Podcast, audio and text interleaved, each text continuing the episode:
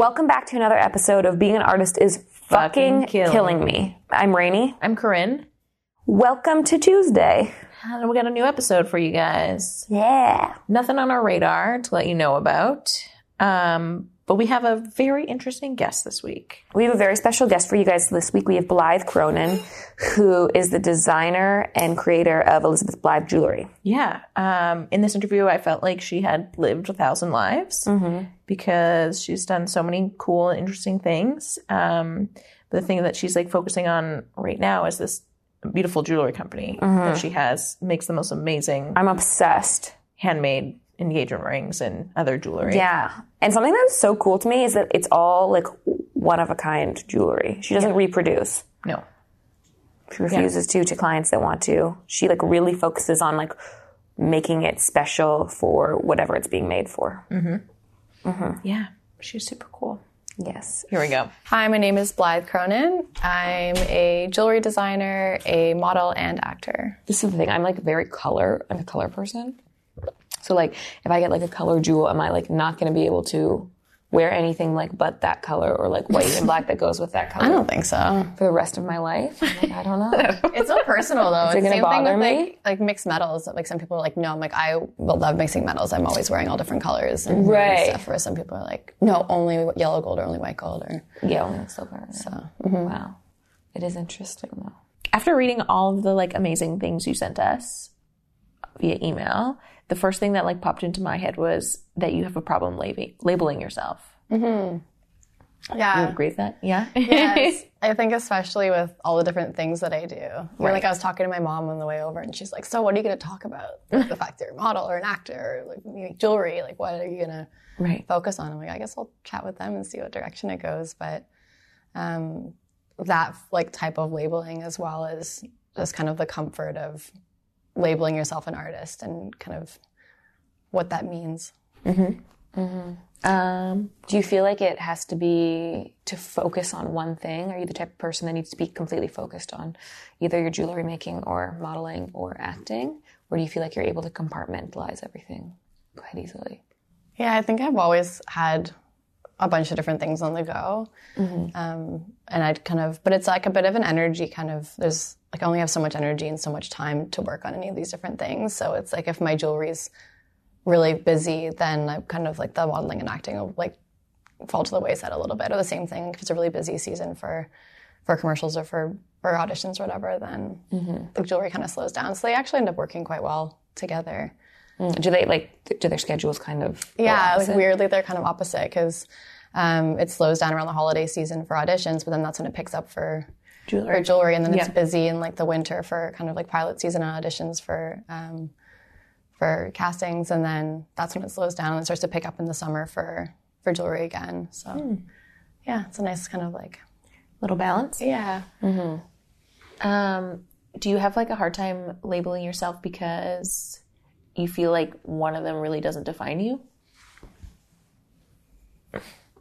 I think more so that was like labeling myself as a model was always strange growing up because I mm. think now with all the TV shows that have come out, like everybody's like, okay, it's cool to be a model, but when I was growing up, it was, oh, she must think she's really, she must think really highly of herself to be, Right. yeah. So that kind of, that was how I kind of really like I never really labeled myself that way. Mm-hmm. And then now to be transitioning out of modeling more so into acting, it's kind of like, well, do I still identify as that, even though it's just kind of a way to make money? Or now with acting, it's kind of because there's more skill attached to it than just your face that I feel that's where my kind of my ego is like, I don't really know if I'm allowed to call myself that yet. So- Because you haven't had like formal training. yeah formal training or even just like like i guess it depends on what you what you qualify as what is an actor or what is you Right. know but like i never had formal training to be a model so Sure.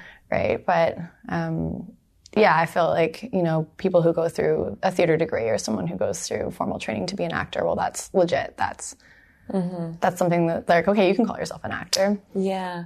I don't know. It's interesting. I, I mean, I always remember Zoe Kenley actually. Oh yeah. because in in dance and in art and there's constantly like this like title of like emerging artist or, like, yeah emerging dancer or emerging actor and i remember like zoe kenley like two years out of university was just like screaming when we were on tour one night. I was like, I'm emerged! Stop calling me an emerging artist! I've emerged! and you're just like, but like still like we still get called emerging. I think you just get called emerging until you're like, but when is that point where you're just like you've crossed over the line and you're no longer emerged, you know?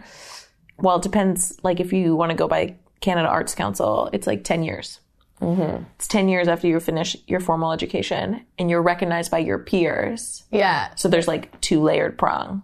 Yeah, but what does that even mean? Recognized by our peers? Like I would say that you would recognize me as this.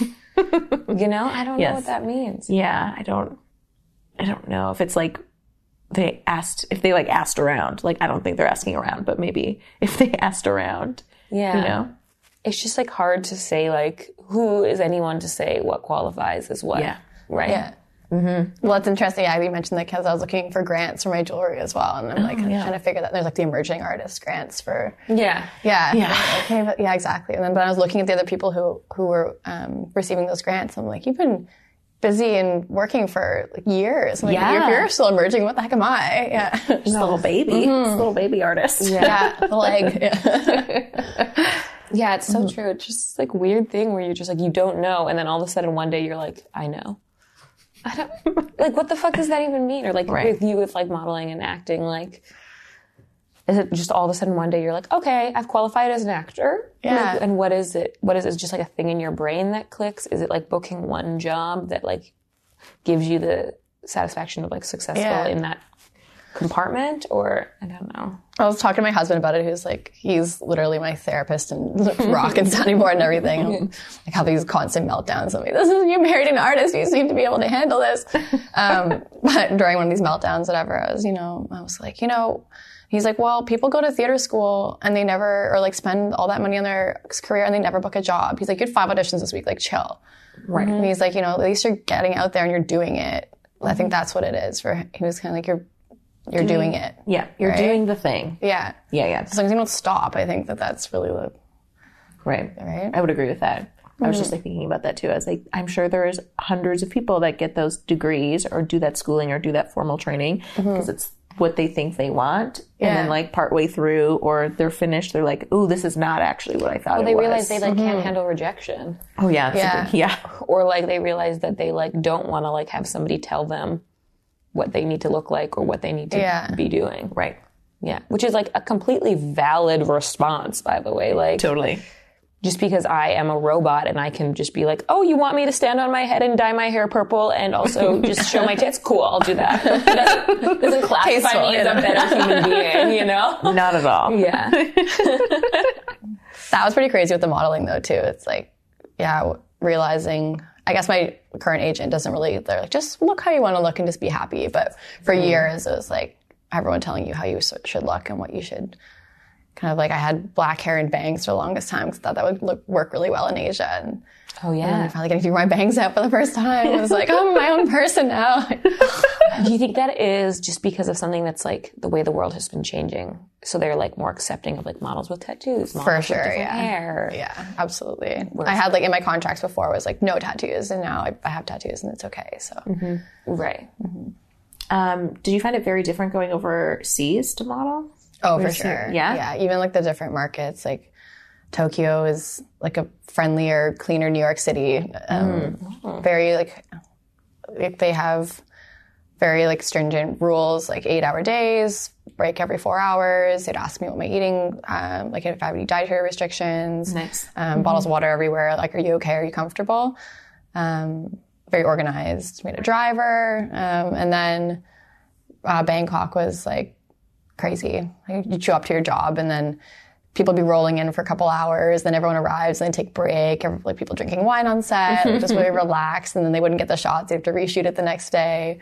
Um, and then uh, then China was just was very like very grueling, long, long, long days. You'd be traveling all over the country, um, flights and trains, and there was like a four or five days where I was kind of on trains and flights and not sleeping, and I kind of had a meltdown at the end. I'm like, I can't go, I can't go again. Like, mm-hmm. so my manager was kind of annoyed at that point, but it's like That's what know, you needed. Yeah, it was hard to push back and say I can't do this, and then I didn't have auditions for a couple of days, and like they punished you for sure if you don't if you don't do what they want. Oh. Yeah. Really? Mm-hmm, and it's different than here because here your agent will take like between 10 to 20%. There Yeah. they take 50%. Holy. Um, and then they also, they'll front everything to you. So they pay for your flight, for your apartment, um, your driver, your, you get a weekly allowance. You can take taxis and for food and whatever like that. Um, but then you have to pay it back as you work. So, but you have to earn double your debt to start making money because 50% goes to them as their fee and then 50% goes to your debt. So let's say your debt's like five grand when Yeah. you arrive, then you have to earn 10 grand before you'd even start earning any money. Wow. Wow. Is it? And that's just when you're. It's just when you're traveling on contracts. And that's only Asia as well. If you go to Europe, you have to pay for everything yourself. Mm. So you can also leave in debt. Um, and then you'll owe your agency money when you leave. Yeah. Mm-hmm. I've heard like, because I've had a lot of friends that actually have gone over to Asia to like model and they were saying that their flights are always like the disaster flights. Like it's, you don't get like the convenient flight, you get like literally the cheapest flight. So they'll fly like, I don't know, they'll fly like to Australia, to go to China, to like Bangkok. It's just like it, they, it's the always like all over with like the craziest layovers. So Yeah. like, I imagine that like that and traveling in itself is just like exhausting. And like also so much time to just like think. Whenever I'm on a plane, I'm constantly like, I don't know, I'm my most retrospective, I think. well, you don't know. Yeah, it's like it's exciting, but also scary. You don't know, and like you don't. I like when I arrived in China, my you're supposed to have someone pick you up at the airport, and there was nobody there, and I had no money because it's not a you can't get um, Chinese currency outside the country because it's not tradable. So I arrived in the airport, I had no money. I had like a little, I had a phone number. So I got, I'm waiting around for so long, and then I'm like, well, I, I asked the lady at the desk to call them, and they wrote down the directions where to go. Got in a taxi, and the, the directions were just to an intersection. So the taxi drops me off in the street corner in like downtown Shanghai. I'm like, I don't, I don't know. I gave myself like five minutes to cry, and I'm like, okay, like get it together. I walked myself to a police station, and then he called them, and then he ended up taking me to the agency, and they were like, wow, we can't believe you got here. Like that's amazing. What? You're like, you're supposed to fucking get I know, me. like you're supposed to pick me up. Like they're like, oh, we thought you were coming tomorrow. Like, cool, cool, cool, cool. Oh. oh yeah, it definitely like shows you how strong you are. And I was like, oh my god, this is ridiculous. Yeah. Yeah, you are vulnerable when you're traveling in a country. Yeah. have no idea. And you're like money. I would be like stressed just to have not having money stresses me out. Yeah. Like not having like something to just be like, oh fuck, I'll just put it on my credit card. Or Yeah, like, exactly. Fuck it, I'll just. Well, and that was weird too because it's like non-tradable currency, and then they try and pay you in cash when you're leaving. So it's like, So what do you say? well, I, I was like, well, no, like I can't take this because you can't. If, if you take it, then you get back to your own country and you can't do anything with it. Right. So I knew someone who was like a he does business back and forth, so he bought it off me anyway, so it was fine. But like these girls who are like 15, 16 coming from I have no idea. they, have, they don't speak English, let alone Mandarin, and they Yeah. so they're going back with like all of their money for their family, and hopefully they can find someone to get rid of it. But It's so it's very shady. strange, so shady. There's a lot of really shady things that are going on there. Yeah. Oh, um, that would be like the first tip off for me if I like got to the airport and they didn't know I was there. You're like, cool, Yeah. wow. Yeah, it was very strange. I would immediately be like, I'm gonna get stolen. Right, this is taken. Yeah. Yeah. taken forward, Liam. Ooh, that's so crazy. Um, you were talking about before about how you like had a breakdown before you called them and you were like, I can't fucking do this anymore. yeah. What was it that like caused that breakdown? Was it just like lack of sleep? Was Yeah, it was like I think I had like a job where I had to take a train to like another city, and then we had runway auditions all day, or runway rehearsal, sorry, all day, and then a runway show, and then a train back overnight. And then when I got there, my manager was like, "Hey, we're flying to another country or flying to another city." Hop on the plane, fly, start shooting in the morning to get the golden hour or whatever, nap a couple hours, and then wanted to keep shooting um, just the way they shoot as well in China, it's a lot of catalogs um, stuff because they do like a lot of online shopping. So it's and the way you're paid, like you're paid per hour, so you're trying to trying to draw it out, but they're paid per item, so they're trying to like rush you through everything. So it's this kind of like constant back and forth.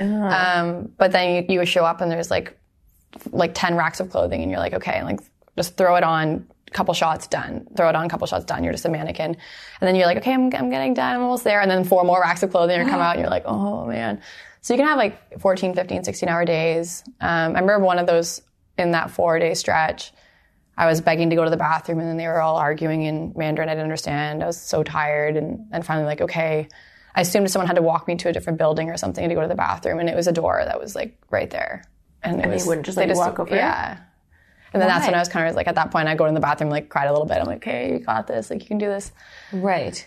And you don't have anybody because like all those people that are on the Um, yeah. set aren't going to be like motherly to you, probably. Exactly. Like sometimes you have a manager on a set, but other times you wouldn't. Like at that point, I, my manager was with me because they would. One of them would travel with me to go to a different city, um, but he was the hotel or something.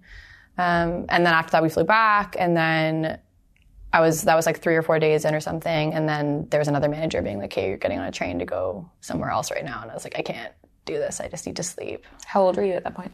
Um, I was old enough. I was like 23 or 24, I think. Um, I was in university. I went over for a summer um, between semesters. So And you just decided that you were done. And yeah, I think if I was 19, I would have been like, okay, whatever. I don't care. I'll do this. But I remember when I was 19 and I was there and I was out partying every night and there was the, the older models who would go to the gym and cook their, gro- like go get groceries and cook dinner and be Skyping their boyfriends. I'm like, loser. And then, and I'm like, cool. Like I'm going out for my free drinks and free dinner tonight. Um, and then when I was older in China, I was that girl. I'm like, okay, I totally get it now. Yeah. it's like we were talking about. It's like you just become like the person that you looked up to and you're like, fuck. yeah, exactly. So I was like more comfortable like pushing back and standing up for myself. Yeah. And when was the last time you were over there? That was that, that trip. Yeah. And then you stopped it. Yeah. That's when I realized I'm, I'm too old for this. Living in the model apartments too, it's like here, it's different. In Tokyo, there's only a couple of us. In Bangkok, our place was beautiful. Um, in China, it was the whole floor of a apartment building. Um, there was 12 of us between the ages of like 14 and 35 men and women from all over the world. It was like the real world. So real world. Yeah. yeah, it was crazy. Wow. And everybody's having sex with each other. Yeah, and they're like having the people like having parties. They'd be bringing over half of the bar at like four o'clock in the morning. I remember waking up at one point and coming out, and someone had like uprooted a tree and like brought it inside, and there was like mud all over the walls and soap and stuff. Like there was like a bubble party or something, and then all these people passed out on the floor. I was just like, what's going on? Like muddy, soapy. Our poor cleaning lady. Yeah. So you got back from Asia and then you were just like, is that when you decided to go into acting or? Um, kind of. I actually after that I was like I quit. Um, I was and I was like I quit. I'm gonna get a bunch of tattoos. Like I'm done. I'm over this. and then um, I ended up. I can't remember how it happened, but I think a friend of mine we were chatting and she was mentioning how her agent's more of a commercial agent. And she's like, "Oh, yeah, I think they like you. They're super chill. Like they don't. They wouldn't tell you how to wear your hair. They don't care about tattoos." Um, I was like, "Okay, well, I could use some money." So I ended up going and meeting them, and um, they're well, yes. I don't, I don't know. Never mind. Just I'll continue. But yeah, so they um, ended up meeting with them, and it was it was good. And so then that they were more focused on commercial. Um, and so that's when I kind of started booking those jobs that I never was before. I was just kind of doing print and runway and and uh, more modelly stuff. And then when I was actually getting on sets where there was like video, like it's not really acting, it's commercial, but I was like, okay, this is this is more my jam. I enjoy this a lot more. So that's kind of when I started waking up to that idea. How do you? So you've had an agent for so long, Uh, yeah, I've had various agents throughout it all, but right? What are like? Do you have any pitfalls or? um I mean, you don't have to out anybody, but that's like, literally, I know literally that's why I bit my tongue right there. 'cause I was about to start complaining about some things, but past um, agents. Do you have any like bad experiences? Would you prefer to freelance, or do you enjoy having an agency? Um, I like having an agency. I think it kind of, especially for modeling, it really weeds out those kind of creepy Yeah, type of people. Like they're really looking out for you. Um, when you're traveling, though, it's hard because they it's different here. Like in Canada, your agent works for you. There, like you're their bitch. So um, there was certain like in China as well. Like there were certain times when they would send me to jobs where I'm like, this is not. I'm not comfortable with this. Um, one of them, there, it was towards the end of my contract, and at that point, they're kind of trying to push you to get as much, like as much out of you as you, they can before you leave. And uh, they're like, okay, your call time is 10 p.m. And it was like a club. I'm like, I called them. I'm like, what? And they're like, oh yeah, yeah, it's a it's a job, whatever. And I'm like, no, what do you mean? They're like, oh yeah, like it's a, like a Ferrari owner's party. Like you're going to go like get a dress and then go to this party. I'm like, that's not a modeling job. That's an escort service. Yeah, I'm like, that's not a modeling Wow. job. And I'm like, I don't know any of these people. They're like, when you go to a runway show, you don't know anybody. And I'm like, but that's modeling. This is not. Right. And so then I said no, but then one of my close friends who I ended up bonding with was because she was 16 and she was like so homesick all the time. So it was just her and I hanging out all the time, like big sister, little sister. She said, yeah, she was going to do it. So I'm like, well, I'm not going to let her go alone. We ended up going. And it was fine. It was, but it, that's what it Because you was. had each other. yeah, exactly. But it literally was like a, a fancy party where we were just there to entertain people. So Ew. yeah. And I'm like, I think it's, I saw a lot of girls where like you start saying yes to those jobs and they know that they can get you to do them. And so then it just becomes a slippery slope of like, how, how much can they get out of you? How do they like legally make that look like it's a modeling job and not an escort service? I don't, I think that there's like, those regulations don't exist there. like, I don't, Also, like the 16 year old that went. yeah. How is she even allowed into a bar? Oh, I, yeah, they don't. They don't care at all. Like it's so. Um, for a lot of the like, there's model nights at all these clubs, um, and you get like, so you show up with your comp card, and the first time you go, and they give you like an ID card, and to, to get in. And so on model nights, like Monday night would be this club, Tuesday night night's this club. They give you free dinner and free drink tickets, and so it's like everybody goes to Red on Mondays, everybody goes to Mint on Tuesdays, and they don't like it's all like 14, 15, 16 year old girls and they're and then they're like 30 year old guys. yeah. Corinne. They don't care. yeah, they don't It's like care not at something all. I'm into at all. Yeah, it's super weird.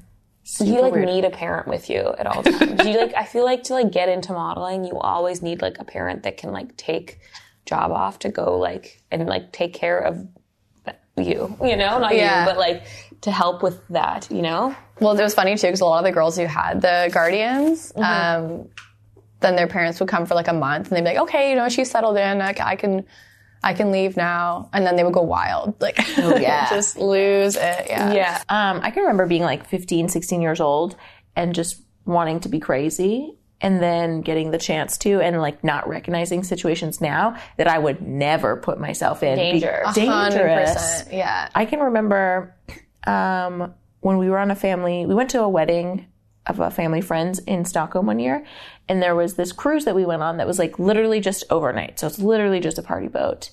And I was like 17 and I like met someone on the boat that was like playing music on the boat. And I like wanted to hang Ooh, out with musician. Yeah, exactly. And I wanted to Lesson Scandalous. that all women learn at some point in their lives. that musicians suck. yeah. and I can remember just like wanting to hang out with him, like after he was like done playing, and my mom being like, "No," and like not following me around, but like making sure that we were not did not leave by ourselves. He was also probably much older than me, and it was probably very weird now that I like recognize it. but like at the time, I was like, "Oh, you know." So flattered. Yeah. So flattered. Oh mm-hmm. yeah. it's just so strange. I don't know, like, because how old are you when you started modeling?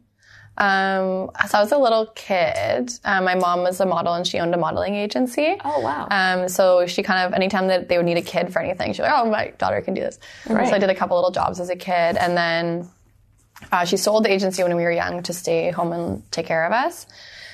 But then the women she sold the agency to when I was like 16 gave me the modeling like classes where they teach you how to like rock on the runway and teach you a bit about the business and do Yeah. your hair, hair and makeup, whatever. And you get one photo shoot. So I had like four photos. and I remember I was walking to class when I was like 16 or something and they called me like, do you want to go to Tokyo? They want you right now. I'm like, yes, I'm leaving. I'm dropping out of high school. I'm moving to Japan. My parents were like, absolutely not. Um, 100% no. Um, but then that really never left my mind. So um, after high school, I was like, yeah, I really want to pursue this. So that's when I kind of started taking it a bit more seriously. Um, which is actually it was pretty late for, for models to start at like 19, I guess, officially, yeah, which is pretty crazy. But yeah. Um, I'm glad I did though, because I was wild when I was younger. I was just going to ask, I was like, do you have any wild stories for when you went over the first time by yourself with like a bunch of other girls? Yeah. well, when I was in Bangkok, there was a, a coup d'etat, like the military overthrew the government for the first time. And so Oh. we were in a movie theater, um, and my friend, my Thai friends called and they're like, you know, you should go home. There's something going on right now. Um, we're like, oh, we're just at the movie theater next door. Like, he's like, no, you should go home now. And we're like, oh, we'll wait till the movie's over. But in the movie theater, um, the lights go up halfway through, and a bunch of soldiers come in with machine guns, and they're yelling at us in Thai. And we're like, oh, okay. And we ran home.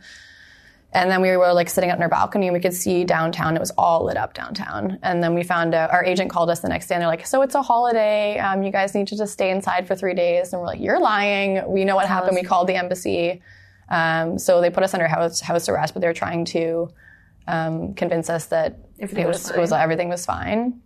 Um, and realistically, it was fine. Like it's the people really respect the king, so um, it was kind of diffused pretty quickly. My my mom called me and she was like, "Come home." I'm like, "It's just a little coup. Like, don't worry, it's fine." Um, but I ended up staying there and doing really well because people did leave, so um, it was good. But it was pretty crazy to be there with martial law after, and there was just a huge military presence. Wow. And at one point, my mom, if she's going to listen to sorry, mom, but, but um, like I found a weed dealer when I was there, and like it's very strict. Like, don't take like Right. don't smoke drugs. Like, don't take them out of your apartments. We had like we had like in this little raisin container, and we'd like keep it in the cupboard. Every so often, the cleaning lady would find it, and she'd throw it away, and then we'd have to get more. Um, but then, so I was very strict with the other girls. I'm like, don't take this outside the apartment my friend was having a party one day and he was like, um, he was like, yeah, um, you know, just like bring some weed. And I was like, okay, well, whatever, like I'll do that. So I grabbed like a handful of it and stuck it in my cigarette pack. And we were going in a taxi to like to go to this party, and I was sitting in the front seat. And we go around a corner, and there was a, a like a random check set up, and I'm like, oh fuck. So I like open up my cigarette pack, grab it, eat it all, and I'm like asking my friend, I'm like, give me. She's like had this iced tea. I'm like chugging this iced tea, iced tea, and like just, like swallowing this weed. And they pull us over because they see a bunch of like young white girls in a taxi, like, oh, cool. So they, like, we got pulled over all the time. Um, and they pulled us over and they started going through all our stuff and everything. And he opened up my cigarette pack and he would have found it. So and as this starts hitting me too, I'm just Oh, like, oh, God, this is crazy. Eating weed is crazy. yeah, it was like a lot of weed too, like a big enough amount. And then they took us because we don't have our papers on us too, because our agency would always keep our passport. Um, so we just had photocopies of our passports, and they take us to the police station. And so I'm sitting in the police station, like progressively getting higher and higher and higher, waiting for the, the agency to come with our passports, and being like, oh my god, this is horrible. We got to the party eventually. I just like put my head down on the table and passed out. Yeah, eating yeah. weed is like a different effect than smoking. You like Oh, start yeah. to like not feel. Oh your yeah, body. Yeah. It's more like psychedelic. Yeah. Yeah, and then like combined with the paranoia of Yeah, also you going get on. that Yeah. like a time. yeah. yeah. So that was like probably the craziest thing that ever happened to me. Yeah. Oh God. God. What is that um scene? Is it in Super Troopers where he eats all the weed in the car? Yeah. and then the snozberries taste like snozberries. Yeah. Yeah. Yeah.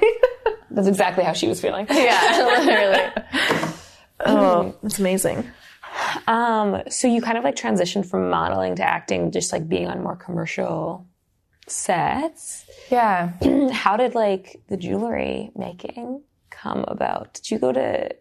Yeah, it's crazy. I was like looking at your setup this morning on Instagram. Oh, It's really intense. Thanks. um, yeah, that just kind of like super randomly happened. I was, I did a, a degree in political science. Um, yeah, and I kind of realized partway through, that, as we were saying, like, you don't, I don't want to do this anymore. Um, but I f- wanted to finish it. Um, and then towards the end of my degree, I just kind of started making bracelets for myself.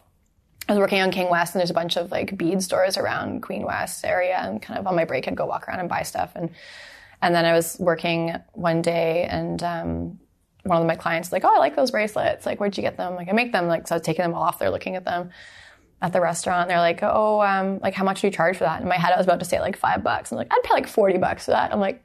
I'm like cha-ching, like forty dollars, yeah, perfect. Um, and so then like word got around. These, these people were like, oh, like, like local Toronto designer. Um, so I was like just riding my bike around selling these bracelets to all these people around King West all summer.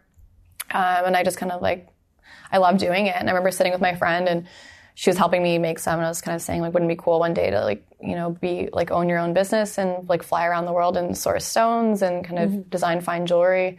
She's like, yeah. I was like, okay. And then they kind of stuck in my head. I'm like, I'm going to make this happen.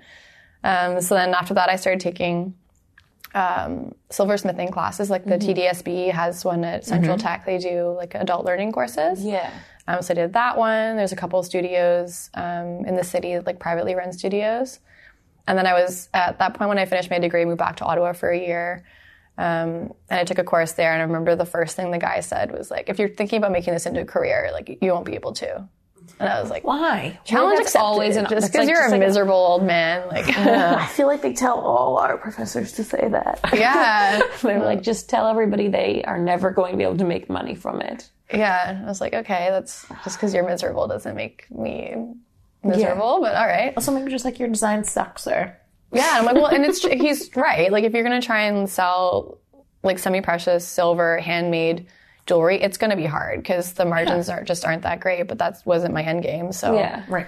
um, that was just how I was kind of learning all the techniques and how things are actually constructed and built, and I really enjoyed it. So um, started doing that, and then like a bunch of um, just things all kind of fell into place. Like my stepmom, her friend was wrapping up her um, jewelry making business, and she sold me like thousands of dollars worth of equipment for like a hundred bucks. Wow. Um, yeah, it was pretty crazy. It all fell into my lap. So I was able to set up a little home studio. Um, and then when I got to, we moved back to Toronto, my husband and I, because he wanted to, he got into school here. Um, and I wanted to pursue it more like full time. So I applied to actually George Brown has a four year jewelry program, but it's like almost 40 grand in tuition because you pay for the bench rental and your materials. And I was like, I can't afford to go into debt like that for art school, unfortunately, at this point in my life. Um, so I started kind of cold calling jewelers and seeing if I could get someone to take me on as an intern. Um, it took me about three months. People were like, you know, I don't have any room. No, no, no, no. Um, and then this woman finally um, was like, come in and meet me. And she had a studio on college, um, Organic Metal Gallery. And so she took me on as an intern and I helped her kind of do her manufacturing and um, bit of her, like kind of organize her business a bit for her, paperwork and stuff, and then teach some classes and like really kind of catapulted my skill set at that point.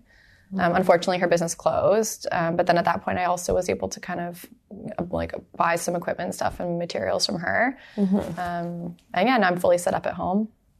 It's our second bedroom. Yeah. So yeah. How did you find the transition to from an art that's like performative to like something that's craftsmanship and like using your hands? That's interesting. It's super different. Yeah. Um, I find like I didn't realize how therapeutic I would find it to work with my hands. Um, it's like very meditative because it's like super fine attention to detail, a lot of repetitive motion as well because it's like the finishing, like building it is one thing, but then actually finishing it, like polishing it and sanding it is doing the same thing over and over again, just with different grains of grades of sandpaper and stuff like that. So it's Yeah. kind of you have to be really like commit the, the time and attention to it. Um, I found it was interesting like teaching classes as well. It's like very evident how like you have to be like a little bit kind of crazy attention to detail, like almost un- un- unhealthily to, to be able to succeed at it because like some people get so frustrated and like, like well, I'm done. I'm like, okay, well, Did you try this?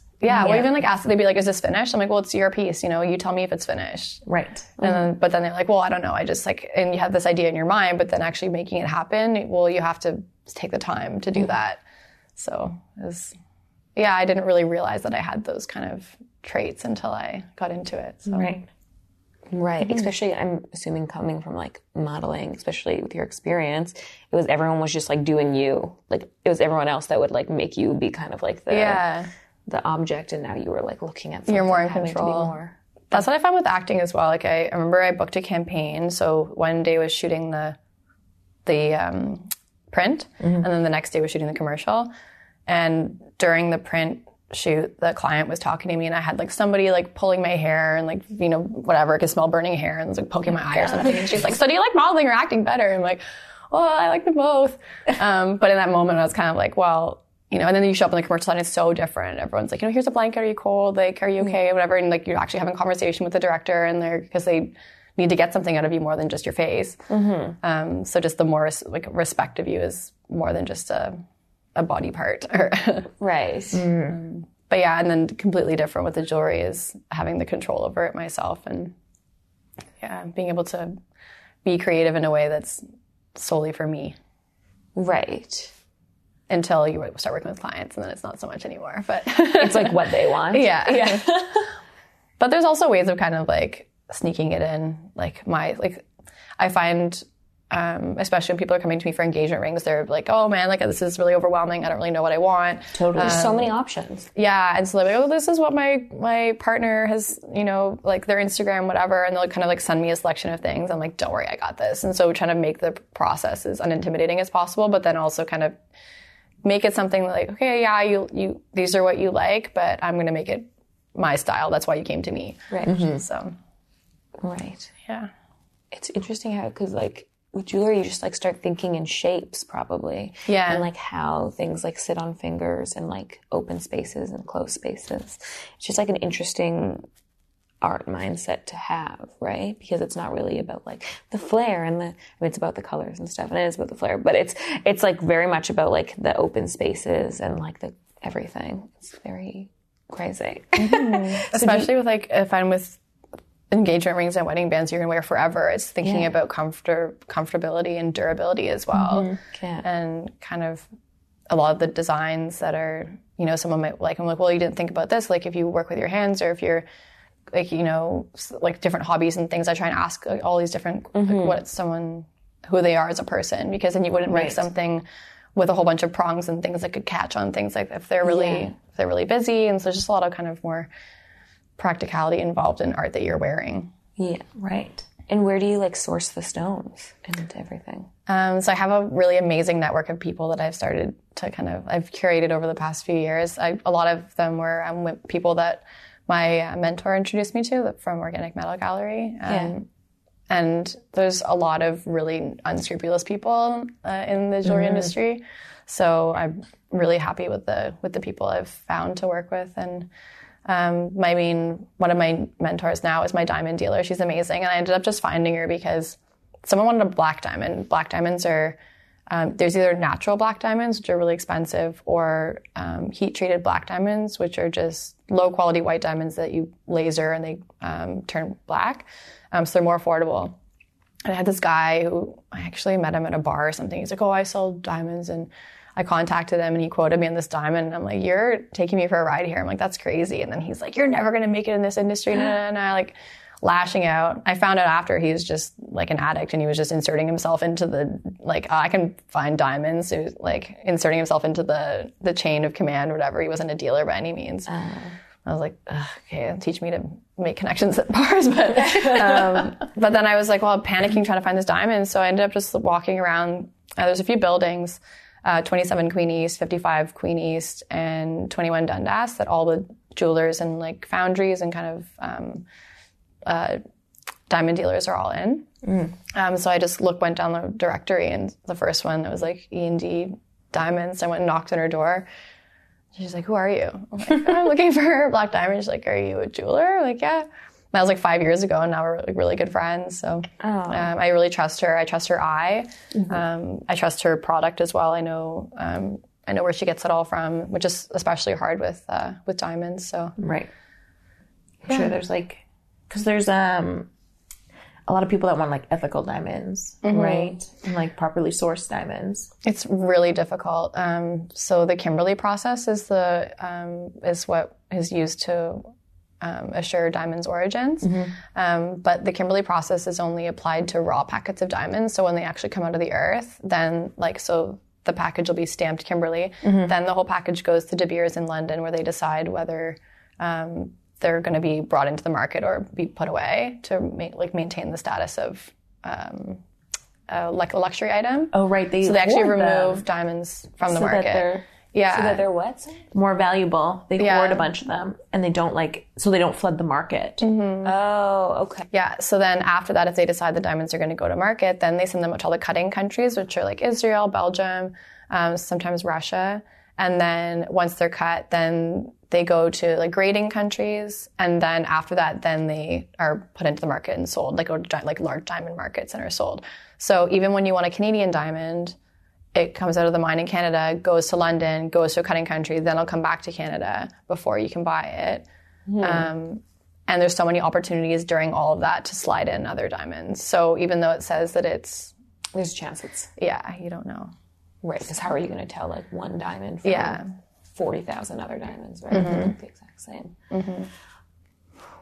So if something says that it's ethically sourced, it's not. It's like kind of like a bullshit label. Mm-hmm.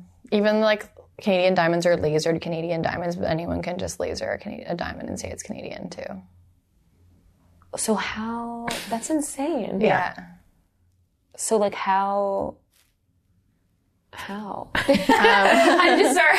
It's kind of like If you really want an ethical diamond, um, How would you get it? Yeah. so you go and pull it out of the ground yourself. yeah, exactly. Literally. I don't know. No. Um, it's it's difficult. So you can you can take a chance on a Canadian diamond and hope hope for the best. Um, I mean, like you don't. I don't. Act, there's no statistics on it, so I don't know how often that would actually happen. Right. Um, but you would hope that it is a legitimate diamond.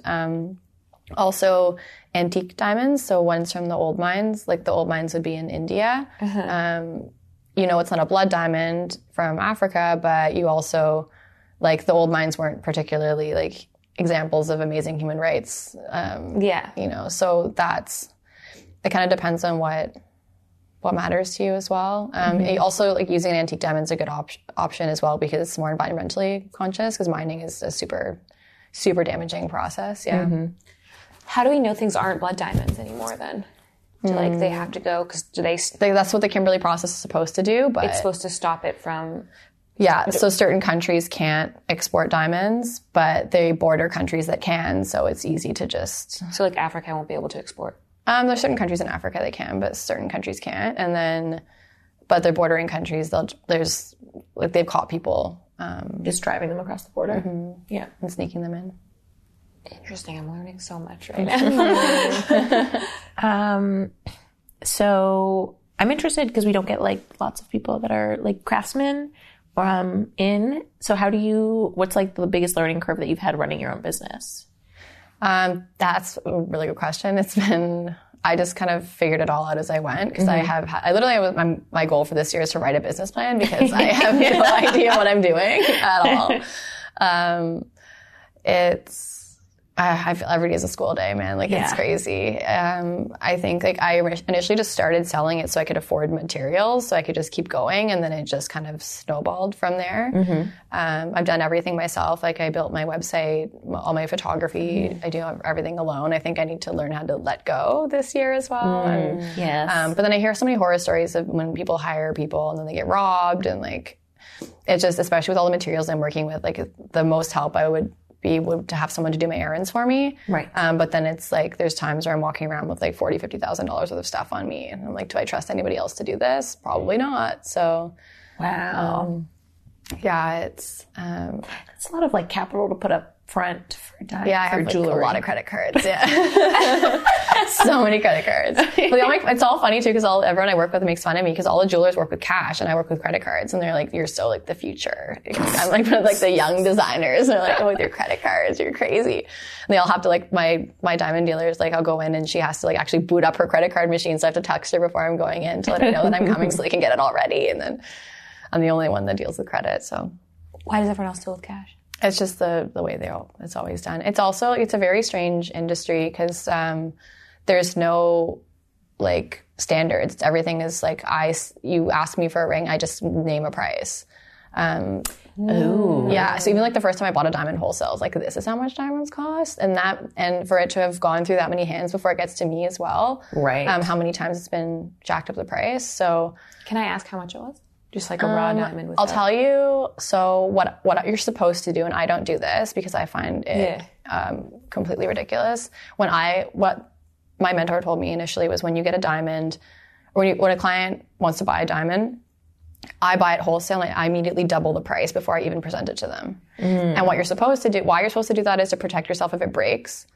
But I like during setting, which is possible because it can happen. Right. But I just like there's no reason why someone should like let's say if I buy a diamond for two thousand dollars, I'm not going to sell it to you for four thousand. Right. Plus the cost of materials Yeah. and the materials and labor and everything after that. So you're going to get like the diamond would be two thousand dollars, but the ring's going to cost you six, and I'm making like four thousand dollars on it. Right. Like that to me is insane. So I don't mark up that way. Um, that's just my choice. I'm sure that I would have a price on my head if anybody was listening to this right now Yeah. because that's, but that's why, you know, like they operate in cash. They just kind of, they're a bunch of hustlers. So Right. it's funny to like, uh, it's, I call them the trolls because they're just these like really miserable people and like all these like just like pushy, angry old men. Trying to sell and buy diamonds. Yeah, selling and buying diamond jeweler is just kind of like traditional, and it's I understand it's hard because like a lot of them are trade like they're tradespeople. Mm-hmm. Um, you know, they and it's it the way we're consuming now is changing. People want to know where things come from. They want to mm-hmm. have a personal relationship with their designer. They want to have Right. some say in it. They don't want, and so the you know they're not doing so well. It's like you're kind of in these elevators in these buildings with all these guys, and they're. I hear them talking like, "Oh, how's business? Not good. How's business? Not good." And they're just like, and I'm, I'm sitting there like, "Oh, I'm doing okay," but We were Right. just talking about this with someone else. Like how you market and sell yourself is so different now. People want relationships and they want Yeah. story and they mm-hmm. want connection. Yeah. They don't just want an item. It's like we're like so far past the thing of just like buying something because it's a thing. Yeah. We want like everything that goes around it because why are we investing our money in something exactly. if it's yes, like maybe it's the same like quality of product, mm-hmm. A and B, but if B is going to give me a story, a connection, a relationship, then I'm mm. much more going to go for B. Yeah. Yeah. And I think especially when you're spending that much money on something, like if you don't own a house or a car, it's probably the biggest expense that you would have had at this point. So why are you going to choose me over somebody else? I want, like, I want you to be able to trust me because I've worked hard to like build these relationships with my diamond dealer. So I trust her. Like I, I want you to feel comfortable with this and make it as easy and painless as possible rather than feeling like you're being taken by for a ride. Right. Even like I was working at um I was working at the keg and I was like listening to this guy talking about you just bought an engagement ring and I was like, Oh, if you need wedding bands, like whatever. And so we kind of started talking about it and he was telling me about his diamond ring and how much he paid for it and everything. And he's he's like, So like how much did the materials cost and that? And I'm like, I don't think you want to know. Like I'm like, you I'm like, how much was your appraisal? He's like, My appraisal was twenty grand. I'm like, how much did you pay for it? He's like twenty grand. I'm like, oh.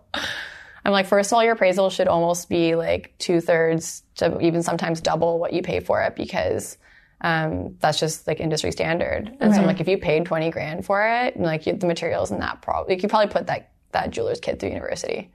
He's like, what? like, like, sorry, man. Wow. yeah. Like, materials are probably like six grand. Yeah. Also, like I imagine that with jewelry right now, it's so much about like unique jewelry. A lot Yeah. of people don't want like, I mean, like I've never wanted like a Tiffany diamond or like a Tiffany because all there's like the same set of rings. It's like mm-hmm. Yeah. 20 rings, and everyone fucking has them, and they all look the mm-hmm. fucking same. Mm-hmm. So like. People don't want a ring that's literally just like put through a mold, put on a belt, put on the. Th- it's like Yeah. they want someone like handcrafting it. They want like it to be different than every other ring. You don't want the same ring as someone else. Totally. Yeah, that's something that I've struggled with though too, is because I that is what I offer is completely custom designs. And then people are like, I want this ring. I'm like, sorry, that's hers. Like, I'll make you something else. Yeah. but I'm not going to replicate this. Um, and then a lot of people do do do that though, and they, I've seen a couple designers that have kind of been stagnating lately because they've been replicating their designs, and it's like, well, I don't know if they had conversations with their clients or hmm. because like I do own the design and I could do that without even asking if I wanted to, but that's just not what I choose to do. So Right. So like every ring that's on your Instagram page, you'll never make again, mm-hmm. and it was only made once. Yeah. Mm-hmm. Some of them, like there's certain. What I'm thinking of doing is like I want to have kind of like a little capsule collection of rings that are pretty like standard um, that people like. So certain ones like a you know a, a round round band with like a, a solitaire diamond with six, six prongs. I've done that a couple times. I've never done it exactly the same because someone wants it with rose gold or someone wants it with like little diamonds on the band, or whatever. Know exactly Um, so that one, like certain styles like that that are classic, I've replicated, but um, nothing that's like someone's paid for my time to design. I'm not going to then use that to, And then like sell it for the same price. Yeah. yeah. And they're paying for the uniqueness as well, Totally. right? So I was really into the bands that I saw on your website with the two different colors in them. It was like the pink and the Oh yeah, with the inside. Mm-hmm. yeah. I was like, oh, that's cool. I like that too because I find like it's weird. Like this probably wouldn't make sense if you hadn't worked with gold before, but I find like the different like rose gold feels different than white gold mm-hmm. feels different than silver feels different Right. than yellow gold when you're working with it. So I kind of thought that was cool, and they wanted to put the rose gold in the inside because it is kind of like warm and soft in my mind, and then and then the kind of more brittle white, like strong white gold on the outside. So yeah, It's very cool. Um, we have to ask you the question. Yes. Oh, what's the question? Oh, is being an artist? Sorry, you usually ask me what to ask. Is being an artist fucking killing you? Absolutely not. Um, and yes and no. Um, there's always ups and downs. I think every day is different. My husband would probably say that it is killing me in a lot of ways. um, Is your husband an artist at all, or is he? no, he's a fireman. Um, but it's actually pretty crazy because he's helped me in so many different ways when I'm stuck and I'm kind of like looking at something. I've been looking at it in so many different ways. I'm like, I can't. And then he'll come over and be like, oh, just do it like that. I'm like, ah! But it's, it's super helpful to have a second set of eyes. Um, he's definitely creative in a lot of ways. So, um, Yeah. and like so supportive.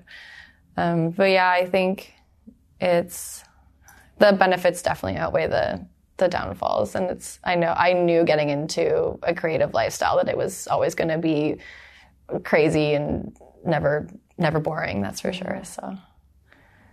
Yeah. I just i think it's it's healthy to remind yourself of that too why you're doing it every so often. Mm-hmm. that even when it's hard and crazy that that's why because it's not boring and yeah ordinary and life sucking, killing you in different ways. Yeah. Yeah. I imagine that I was on the subway the other day and just like in rush hour, and I was like, oh, this would kill me every day. That's one of my oh man, like that's mm-hmm. like moments like that where I like like thank like count my blessings if I ever have to take public public transit during rush hour too. Yeah, luckily five I don't. week. Yeah, Yeah. I know it's crazy. But at the same time, they get to go home and not have to go to a second job for nine hours. That's true. You're like, is it worth it? All of us are working tonight, by the way. Oh yeah, yeah. We're all like, oh, yeah, we all have to do that tonight. Yeah. Ugh. Anyway, Thank you so much. Thank you for having me. That was so fun. If people want to find you, they can find you where? Yeah, a little, uh, yeah, a little plug here. Yeah, Yeah, so course. my Instagram is at Elizabeth underscore Blythe, and my website is www.elizabethblythe.com. Great. Amazing. thank, you, so much. If you liked what you heard, please rate, review, send us an email, send us a message, let us know what you thought. You can find us on Instagram, Twitter, Facebook, um, basically any place you listen to podcasts. And thank you so much.